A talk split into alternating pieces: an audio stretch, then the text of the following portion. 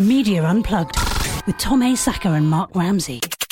This is a Media Unplugged extra. I am Mark Ramsey. And I'm Tom Asacker. Tom, um, I had the opportunity a week or so ago to talk to Peter Kafka. Peter is the uh, media uh, editor at uh, Recode. Recode, of course, covers all things technology. Yeah, yeah. And uh, you know uh, about Recode, you know about Peter, you know about the people who launched the thing, Kara Swisher, Malt, Walt, what was it? Malt Wasberg.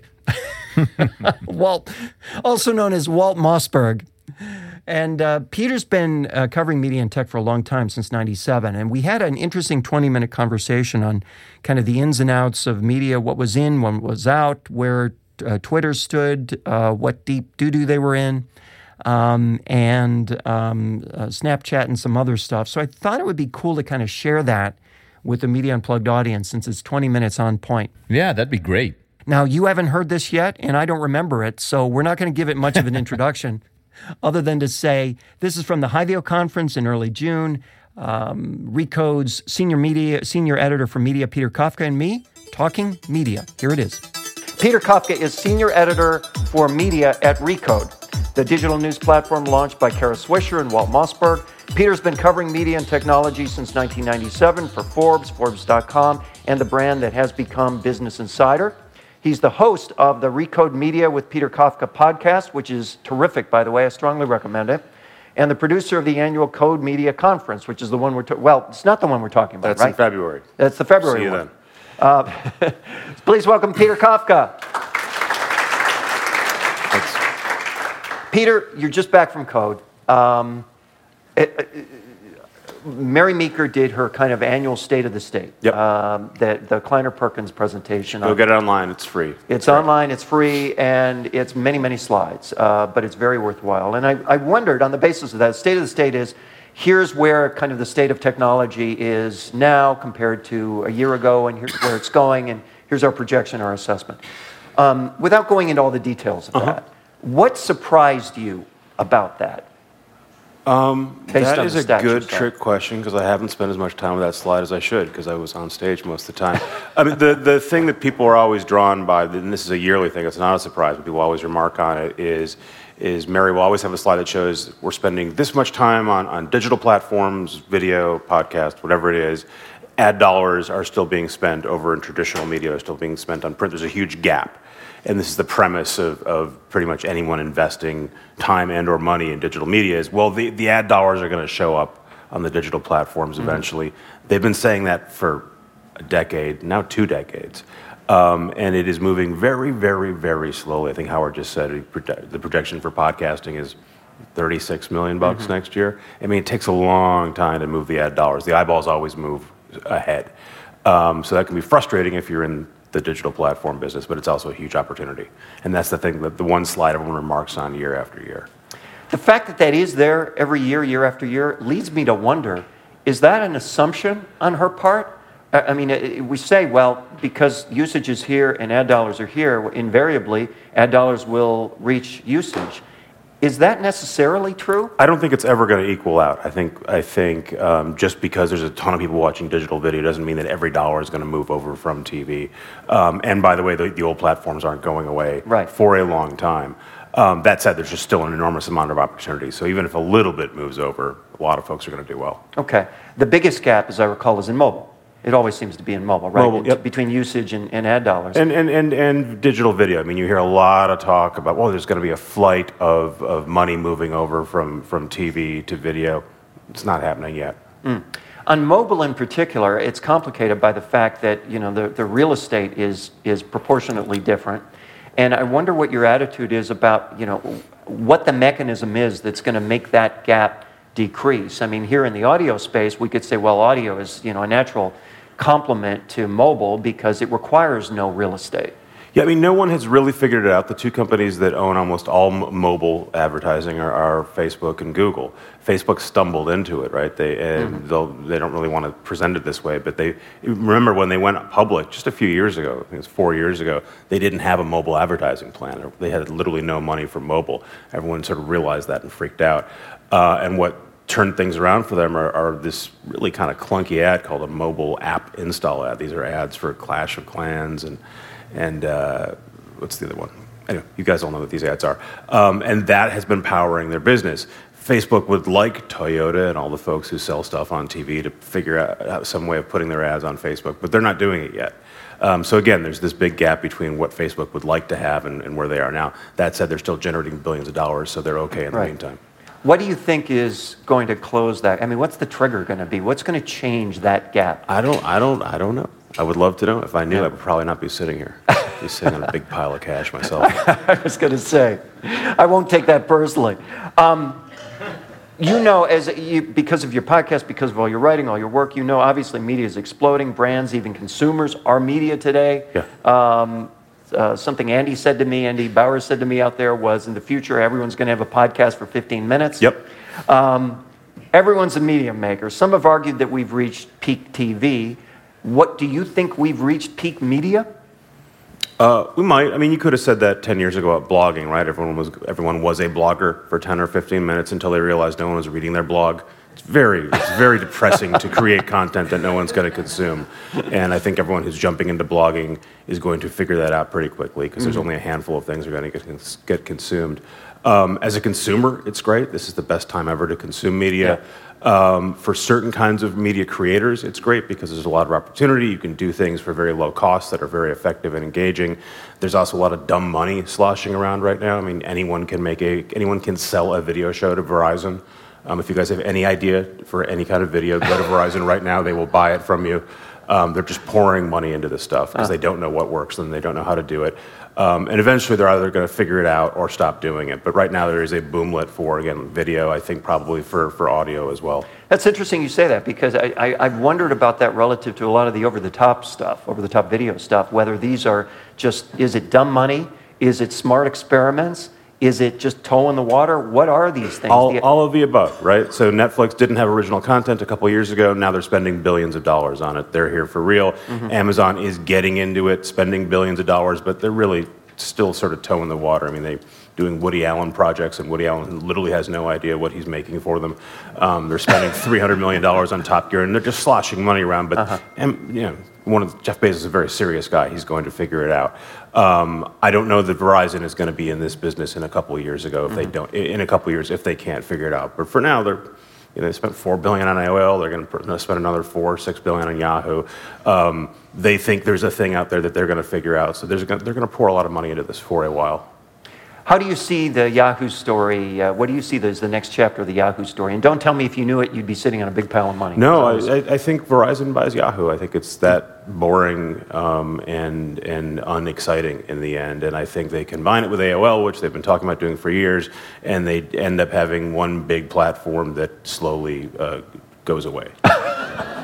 that, no one, no like one, a great deal. Yeah, no, they're, they're, they're, they're old. No one has ever turned around a consumer-facing internet business. Once the That's once consumers point. once consumers decide they don't want to go to this website anymore, they stop going, or they or they go there habitually, or because they don't know how to literally how to like change the browser. Um, but no one has ever taken a declining internet brand, the consumer-facing internet brand, Priceline sort of an exception, and gotten people to re-engage with it. Um, and I don't imagine that that. Uh, I mean, AOL didn't do that, um, and Yahoo's been trying to do it for years. There's no sense that they're going to be able to pull that off. What has surprised you? The, I mean, you've been covering media now for years. What has surprised you most in that time? Um, I mean, I don't think we saw Facebook coming. We saw it coming, and we took it as we thought that was a joke. And we, remember when we were throwing sheep when you use Facebook, and they were poking, and it was something yeah. college kids used, yeah. and it, it sort of crept up um, while we weren't taking it seriously and now has eaten the world. And um, that's a good lesson, I think, for people like me to sort of pay more attention, be more mindful to the stuff um, that is growing sort of right in front of your eyes, even, if even as you're not paying attention to it. Um, I think everyone now has learned that lesson to some degree with Snapchat, so they're paying an overwhelming amount of attention to that, which again didn't exist a couple years ago. Um, now people are paying enormous attention to the rise of that company. Um, do you think people are paying too much attention to Snapchat?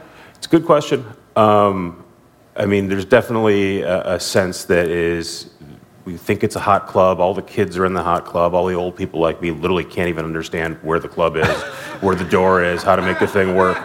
Um, so that makes it more enticing. And again, if you're an advertiser, of course you want to throw money at that thing.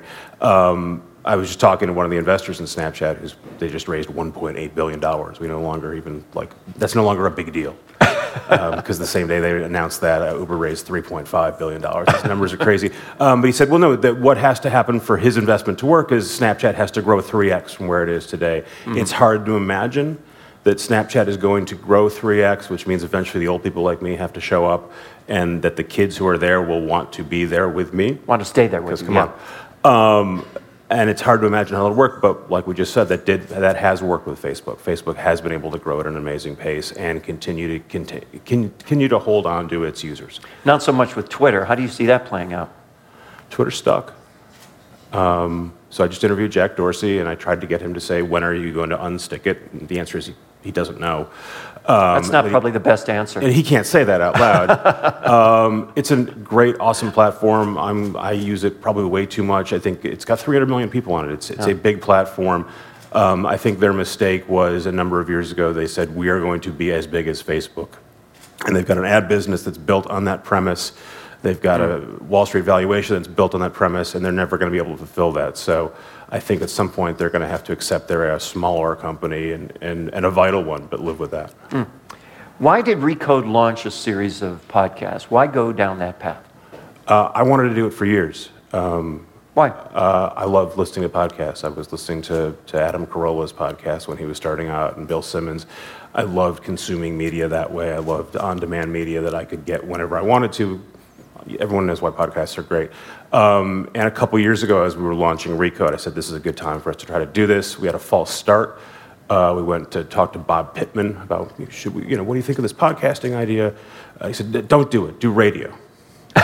So we did. Why a, would he say that? I can't imagine why he said, would say that. So we did this this terrible uh, test show in San Francisco on Sunday night and it sounded like that's bad, a great night for shows. Sounded right, like bad, and it sounded like bad radio. That's where everybody puts their best shows Sunday yeah. night. It was great, um, and it was everything that we do poorly, sort of in one hour. Um, and so we stopped that, and now we're doing what we do well, which is we talk to people. Mm-hmm. We have great access. We know how to do interviews. Um, it maps 100% to podcasts. We're not. One day we're going to try to do other stuff that's not a straight interview, um, but that is what we are strongest at. Um, and so it's been really fairly easy for Kara and myself to sort of move into podcasting. Um, if you can do it on stage, you should be able to do it in the studio. Mm-hmm, mm-hmm. What is the unique, from your perspective as a, a, podcast host, what is the power of audio to you? I mean, what does that mean to you? Uh, I love the intimacy, um, both um, the actual conversation, and this is pretty intimate. But when mm-hmm. you're when you remove the audience, it gets even more intimate. And then also, obviously, as a listener, right? It's it's in your head, um, and I love that. And I love that it also gives you the option to you can consume this while you are en route, while you're working out, while you're doing so. It'll, it allows you to multitask, but it still commands your attention, which is a pretty cool trick. Mm. In a way that video doesn't, right? You have to watch the video. Right. Um, there seems to be a, an unending appetite for scale in digital. Uh, everyone wants to, uh, there's no such thing as big enough. You talked about the, the investment rounds, as there's, yeah. no, the, there's no such thing as too high. Um, the same is true of reach, the same is true of scale. Um, what does that mean when everyone's chasing BuzzFeed style numbers and ultimately only BuzzFeed can achieve them? Yeah, ultimate, well, ultimately, it's what does only, it mean for other media companies? Ultimately, it's Facebook, right? right. Um, um, Facebook. Facebook, uh, my employer, Vox Media, is, is in chasing scale, uh, which means going to where your audience is, which means they're on Facebook, maybe they're on Snapchat, maybe they're on Google. It's, it means that you are really at the mercy of a handful of big platforms and distributors. Um, that's not a new idea. Uh, mm-hmm. I'm old enough to remember when Yahoo was a big deal, and if you were in web publishing, you, the main job was to get on the homepage of Yahoo, and they would send you traffic. And prior to that, it was AOL. And then for a long time, everyone who's doing web publishing had built a business around Google, um, and now it has shifted to Facebook. The big question for us is, does Facebook get supplanted by something else? History suggests yes. On the other hand, Facebook is at a scale that we've never seen before. It's mm-hmm. 1.6 billion people um, using it worldwide, and so maybe it doesn't get supplanted. But either way, we have to spend a lot of time trying to figure out how can we get our stuff distributed via Facebook and other platforms.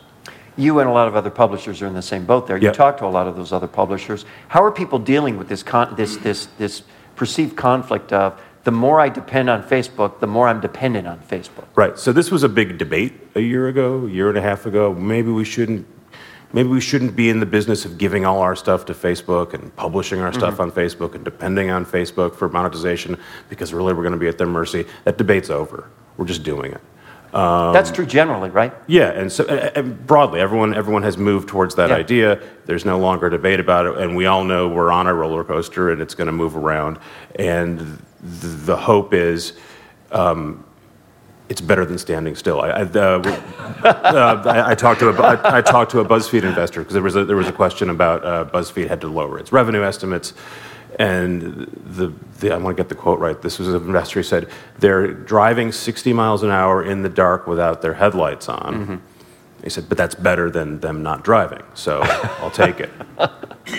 Uh, you had a guest on your podcast, Hunter Walk, co founder of Homebrew. And he argued that podcasts should not be free, that they should be available by subscription.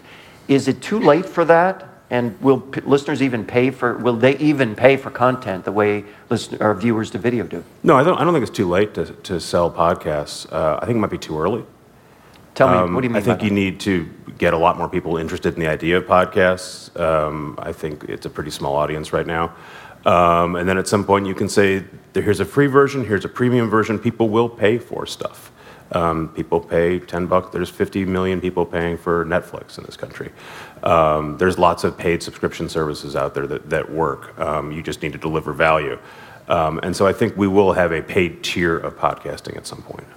Uh, as part of that conversation, Hunter also argued that the term podcasting was part of the problem, the whole kind of Apple ecosystem, uh, the association with Apple. Hunter is very smart, but I disagree. I think I wanna hear about I think well, I think podcasting is as a name is fine. Everyone can figure it out.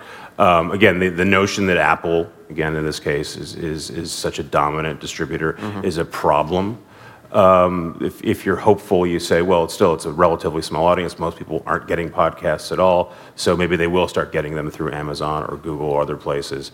Um, I, I'm not that hung up on it. I mean, I think again, there's you guys all know the, reason that, that Apple is a problem on the ad side.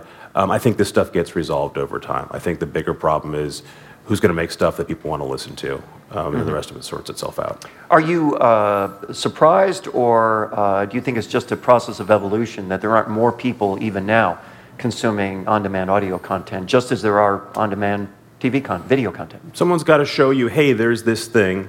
I'm going to put it on your phone for you, and this is how you're going to consume it. And until they do that, you don't know that it exists. Or every, you know, you read about Serial, and then you go and spend time trying to figure out how to get it from iTunes. It's not very difficult. Everyone's on a computer. Everyone can Google.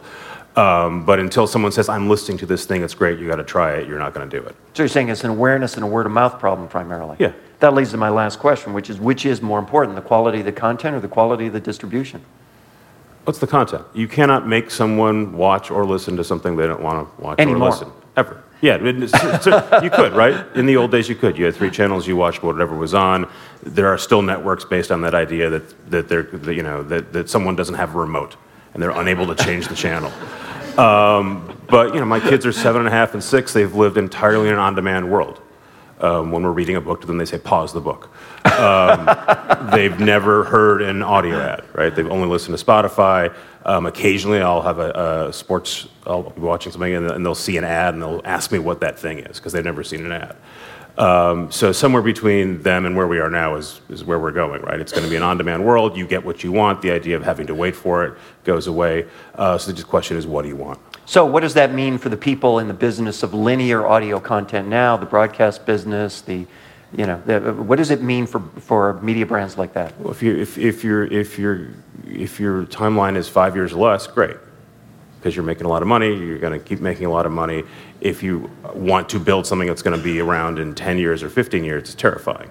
Um, you know, it's not a coincidence that most people running the big networks are in their late 50s or early 60s and aren't going to be around to, to steer these businesses in 10 years. I mean, you're seeing a version of this with Viacom where everyone's focused on, on the, the, the gory parts of the Sumner Redstone story. But the real story is that they haven't moved that business for 10 years. They've operated as if nothing's changing. Um, so whoever runs Viacom in a month or two months is going to have this collection of assets that has just been unchanged during this entire digital revolution. Based on the people that you've talked to over the years, do you, do you get a sense of what happens in five years to these big broadcast companies? I mean, what are the strategies that they need to employ based on the people you've talked to? Do you have any hints? Oh no, they're just they're just hoping that it all goes away. I know. I'm asking what they should do. Uh, if you would try to disrupt yourself, right? But no one ever wants to do this. I mean, the music business is still selling CDs. Half of their sales are still mm-hmm. coming from CD sales. It is very hard to actually go ahead and say, we're going to blow up our business model. We're going to take a hit this year and next year as we completely rethink the way we do business. No one really wants to do that for obvious reasons. And yet, if they don't, if they don't, they usually still get paid really well until they hand the job off to somebody else. Um, I mean, the, the, flip side of this, right, is the, is the disruptors, the Napsters of the mm-hmm. world, uh, generally make much less money than the companies they're blowing up. Um, so they destroy a lot of market value. They, they destroy companies. Uh, like we were talking about at the beginning of this conversation, the, the money doesn't sort of pass on to them necessarily. Mm-hmm, mm-hmm. It's an interesting story. Everybody should listen to Peter Kafka's amazing, wonderful podcast on Recode. Uh, Recode is a super destination, and the Code conferences are awesome as well. Thank you, Peter Kafka, Thank you. for being here. Thank you.